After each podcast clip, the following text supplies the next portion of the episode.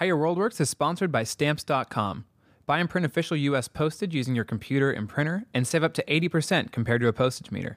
Sign up for a no-risk trial and a $110 bonus offer when you visit Stamps.com and use the promo code WORLD. And How Your World Works is sponsored by Casper, an online retailer of premium mattresses for a fraction of the price. Casper mattresses come with free delivery and returns within a 100-day period. And right now, you can get $50 toward any mattress purchase by visiting casper.com/world and using the promo code WORLD.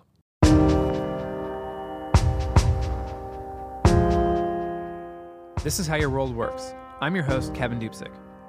I'm recording this on Wednesday, November 18th. It's been 5 days since coordinated terrorist attacks struck the city of Paris. I still don't think it's quite sunk in with me. I certainly haven't made sense of it. I haven't made sense of it yet, and I'm not sure it's the kind of thing I'll ever make sense of. But I do think we have to try.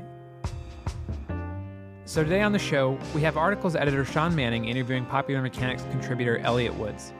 Elliot wrote the December-January 2016 cover story about Iraqi fighter pilots that are training on American F-16s for campaigns against ISIS. Elliot's an experienced war reporter who's embedded in Afghanistan, and he's also a veteran himself who served in Iraq. After that interview, we're going to lighten the mood by taking a look at a completely different approach to fighting evildoers and figure out if it's stupid or amazing. I'll give you a hint. It's something a small-town police department has in common with Michelangelo. Not the Italian, the turtle.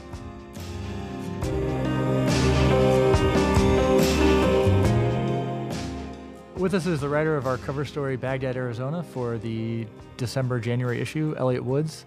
Elliot, thanks for joining us.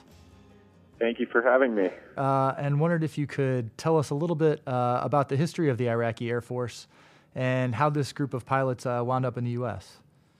So the Iraqi Air Force used to be the most powerful air force in the Middle East during the time of Saddam Hussein in the 1980s during the Iran-Iraq War. They had almost 1,000 aircraft back then. And all of that came crashing down when Saddam Hussein decided to invade Kuwait and everything that followed with the Gulf War and eventually the American invasion of Iraq in 2003. So by the time the Americans occupied Iraq in 2003, there were hardly any operational aircraft left in the Iraqi Air Force, and it took years to rebuild that Air Force into a force that could actually protect Iraqi airspace.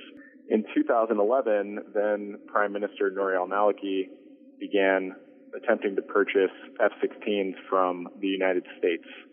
And eventually he arranged to buy 36 F-16s, and pilots were selected to travel to the United States to begin their training. And that training took place at a series of Air Force bases in the United States, and eventually those F-16 pilots wound up in Tucson, Arizona, where the 162nd fighter wing runs the international F-16 pilot training program. So al-Maliki, he spends, I think the price tag was $165 million per plane, and that price included basically sending these pilots over for 4 years of training in the U.S. So they get to the U.S. and, can you describe a little bit what their experience was from, arriving in the U.S. until making it to Tucson?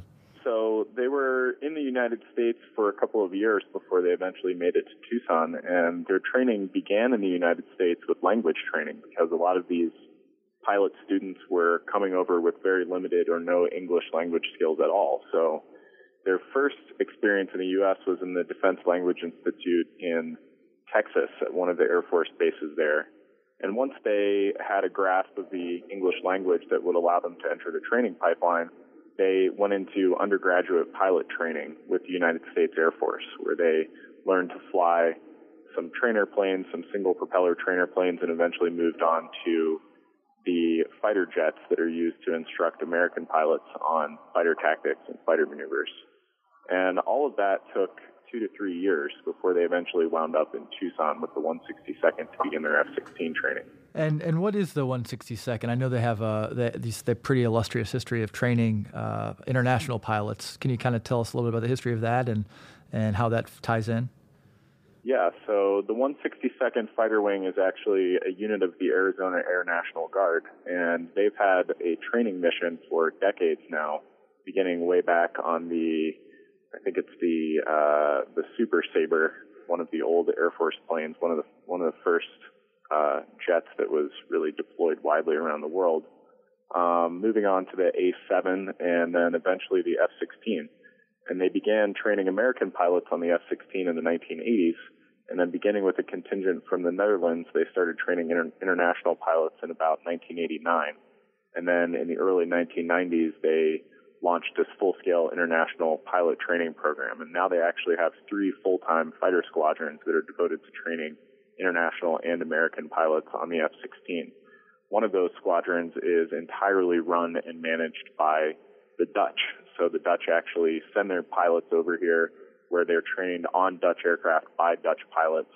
The Dutch do all of their own maintenance and all of that kind of stuff. But the other 2 squadrons are comprised of students from all over the world and some American F-16 fighter pilot students. You talk a little about in the article about the terrain of Arizona and Tucson and how similar that is to Iraq. The terrain is very similar there in Arizona near the Mexican border. You have these wide open areas of desert and these low slung mountains that are pretty much devoid of trees, and it's hot. It's really hot and very sunny most of the time.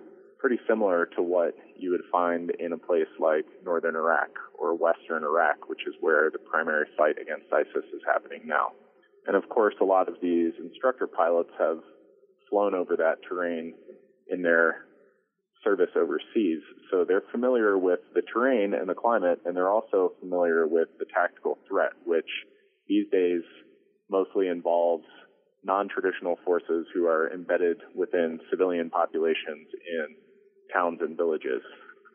They are able to actually simulate real-life missions by coordinating with ground forces who are also training in that region. So Tucson is surrounded by all of these bombing ranges like the Barium Goldwater Missile Range and several bombing ranges. And so they're able to plan missions where they coordinate with these ground troops to very realistically simulate how they will be called on to a target in a real-life scenario. And that's pretty important for them given what they're going to face back home. You yourself, being in Tucson, got the experience, got to go up in the F-16 a couple of times. Yeah, going up in the F-16 was a pretty incredible experience. For such a fast and powerful plane, it was unbelievable how nimble and light it felt once you're actually inside of it and flying at 500 knots. The canopy has this kind of bubble shape that allows you to see over the edge, and the visibility from inside the canopy was unbelievable. It was pretty cool to pull these 8G turns and feel the G-suit starting to inflate around my legs and the blood trying to rush out of my head, being resisted by the G-suit. And my primary focus was to not be one out of the 8 and 10 men who throw up on their first F-16 flight. So that's really where I was concentrating the majority of my energy, and thankfully I had a little bit of energy left over to take some photos and shoot some video, which we'll share online. Let's take a quick break and hear from one of our sponsors. Well, Thanksgiving is next week, and you know what that means. No, I'm not talking about turkey, wine, other general gluttony, sitting in front of football, or my personal favorite, planes, trains, and automobiles, but rather the combined effect of all those things, copious amounts of sleep. This year, when you awake from your post-turkey coma, consider how much better you'd feel if you'd been sleeping on a Casper mattress. Casper is an online retailer of premium mattresses for only a fraction of the price. Their mattresses have been exactingly engineered from a hybrid of premium latex foam and memory foam. And they don't cost $1,500 or more like other premium mattresses, but as little as $500 for a twin and only $950 for a king. The best part? They're made in America, and you can buy them risk-free.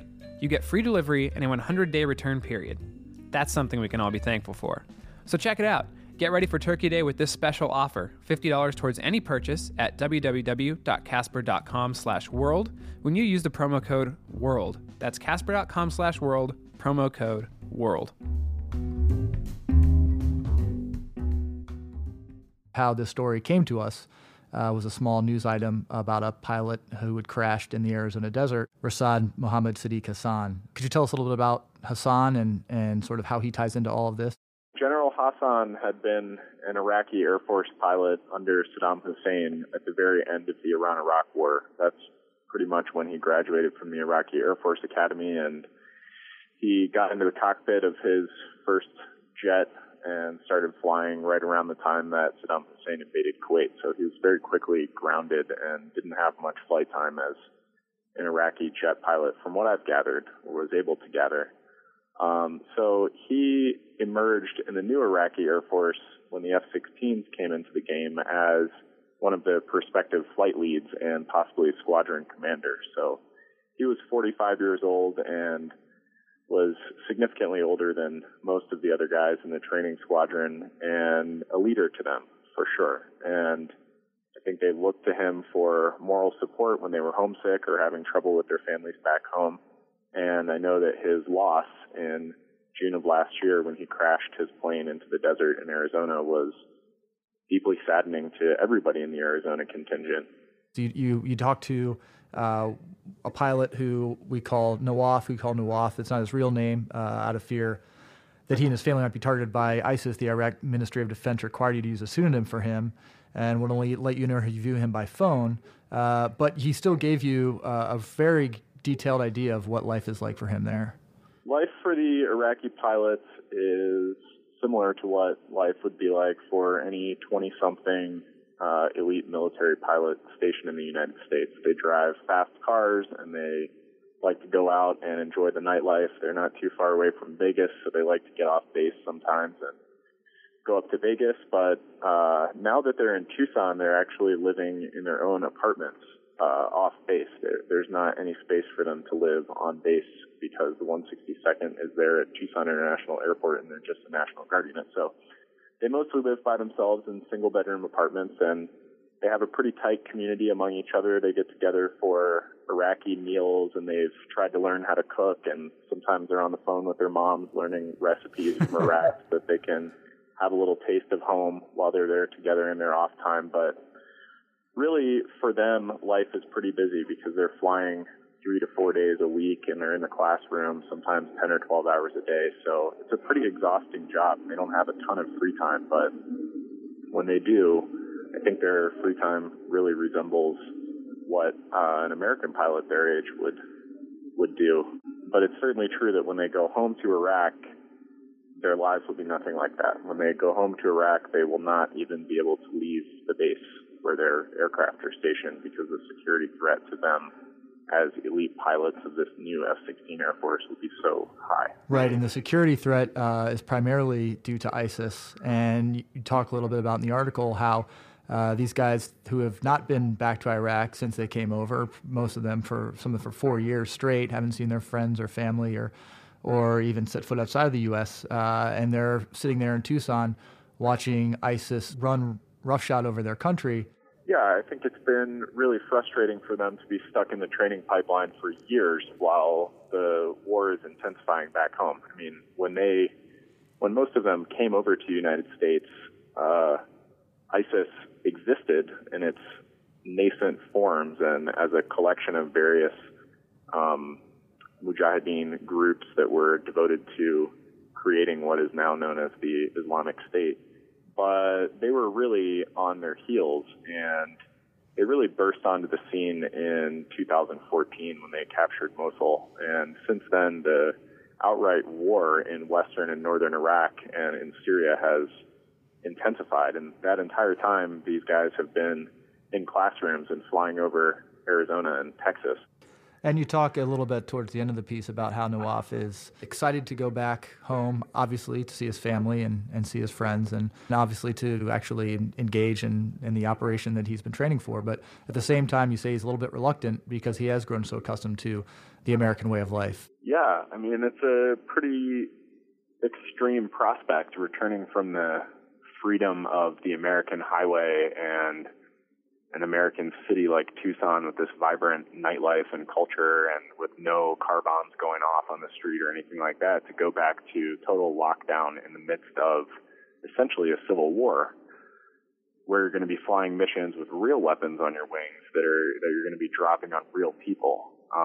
That's a pretty serious departure, and really he's going to be returning to an alternate world, one that he grew up in, but one that he's not been a part of for some years now. And I think his hesitation is probably, from what he told me, representative of how some of the other pilots feel as well. So, you know, if you're a pilot from the Netherlands and you're living in Tucson, it's like a great foreign exchange experience, and then you get to go back to the Netherlands, and everything's more or less the same. But when you're a pilot from Iraq, you're almost given refuge in the United States, the same kind of refuge that millions of refugees are clamoring for right now. You've got that safety and security, but you know the whole time that it's only for a short time before you go back to the place where your family still lives and is still threatened every day by this violence. Right. All right. Well, Elliot, thanks for your great work on this story and for taking the time to talk about it today. That was Elliot Woods. The story is called Baghdad, Arizona. You can read the full version in the December-January issue of Popular Mechanics.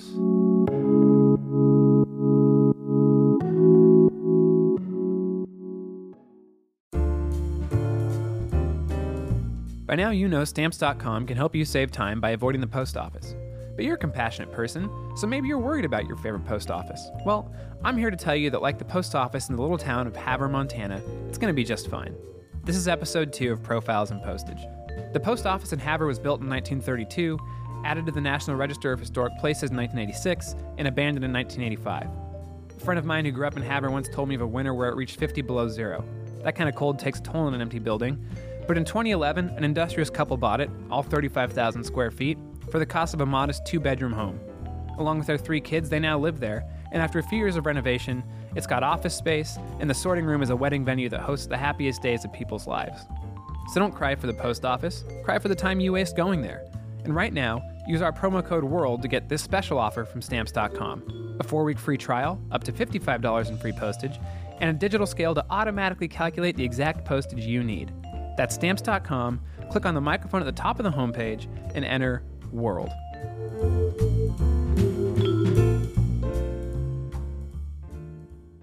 All right, so now we're going to switch to something a little bit lighter for today's edition of Stupid or Amazing.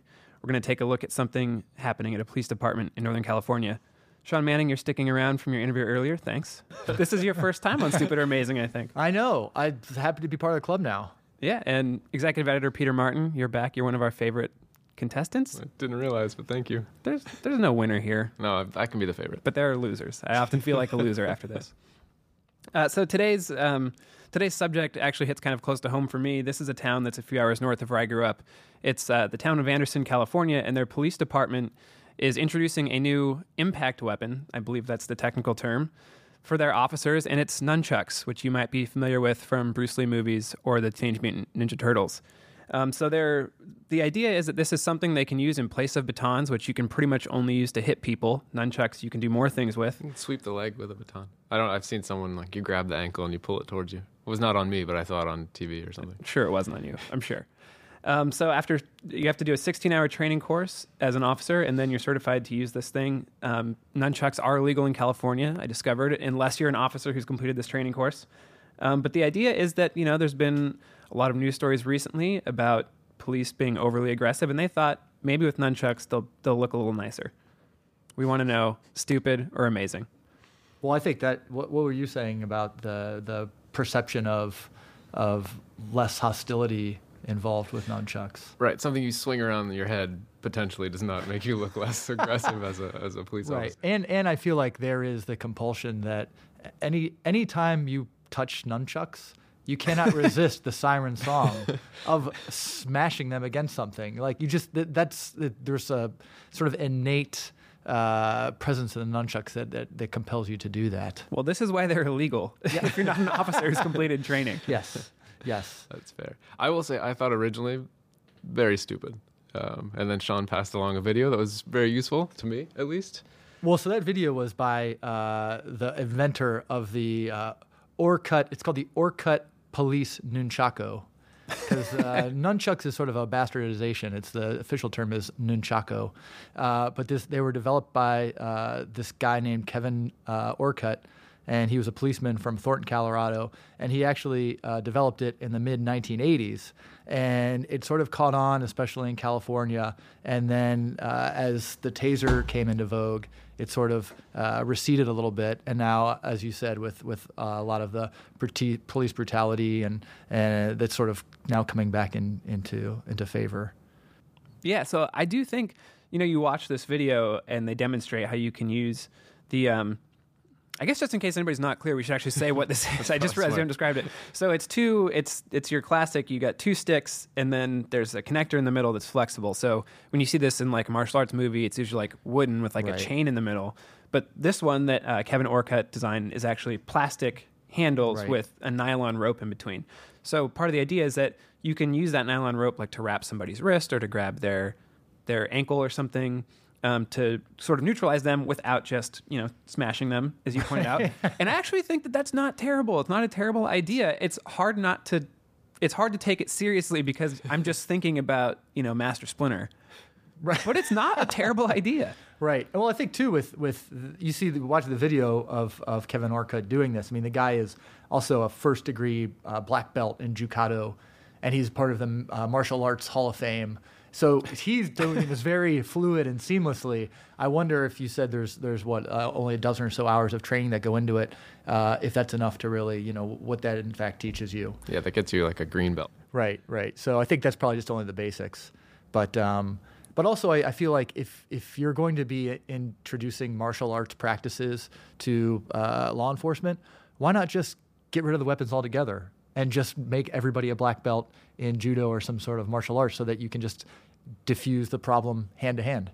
Just get rid of the middleman. Ooh, I didn't even think about that. Stupider Amazing Part 2. Yeah. Sean's idea. So here's the question. Do you think, you know, Peter, you said you claim to not have any experience with being brought down by a baton, but supposing you were in a situation where that, you know, that was in the cards, would you feel like the police were more compassionate if instead of pulling out like the billy club, they pull out a nunchaku? Not at all. I think if they pulled out, well, one, it seems funny. I don't know if you were in the process of committing a crime, if you would stop and laugh, but it just seems like a joke, like a 14-year-old policeman who's going to pull that out and do it. I also don't know if, like Sean was saying, if you're not good at martial arts, if you have your 12 hours of training, how are you going to catch an ankle, catch a wrist? And there's not a lot of extra slack in between the two pieces, the two batons. Yeah. There was no room for error there. Like you have to get it around or somebody has a fat wrist. You're in trouble. So normally the mood in the room is pretty clear by this point, I think, but I'm honestly not sure what we're all thinking. So come down on the side, stupid or amazing. Sean Manning. I think it's amazing. I like the idea that at least you're introducing, I mean, certainly it's no more, I would think no more aggressive or violent than a baton, but I do like the idea that it has some versatility in the way it can be used. You know, it's not just to bash. It can be used as sort of restraint, like, you know, plastic cuffs or a way to sort of lead someone away. I think my vote is for amazing. Anything that involves martial arts, you just have to err on the side of amazing. Peter Martin. If the policemen are martial artists, I would say amazing. Right. For the average policeman, I think it's very silly, and they should just stick to pepper spray because you can't kill anybody. Right, and you wonder how many disability claims will be filed by policemen who've just whacked themselves in the face. Right? Or nunchuck elbow could be a thing. Right. Yeah. So stupid. Okay, stupid. And I can't believe I'm going to hear myself say this, but I'm with you, Sean. I think amazing. I think this is actually a pretty good idea that has some serious cultural, you know, roadblocks in its way, but I think it's an amazing idea. I wouldn't have thought this at the beginning, but police with nunchucks, according to the editors of Popular Mechanics, by 2-1 vote, amazing. Got to draw the line at the throwing stars, though. Teenage Mutant Ninja Turtles, Teenage Mutant Ninja Turtles, Teenage Mutant Ninja Turtles, heroes in a half shell, turtle power. So that's our show. How Your World Works is produced by Jack Dylan. We're really hip. We'd like to thank Sarah Bentley and Andy Bowers from Panoply and Brian D'Agostino. Please subscribe to our show on iTunes, and while you're there, leave us a comment. We'd love to know what you think. You can also check out our sister show, The Most Useful Podcast Ever, and if you want to read more about today's episode, including nunchakus and Iraqi fighter pilots, visit our website, popularmechanics.com/podcast. And while you're on popularmechanics.com, don't forget that you can subscribe to the print and digital editions of Popular Mechanics magazine for just $13.99 for 1 year.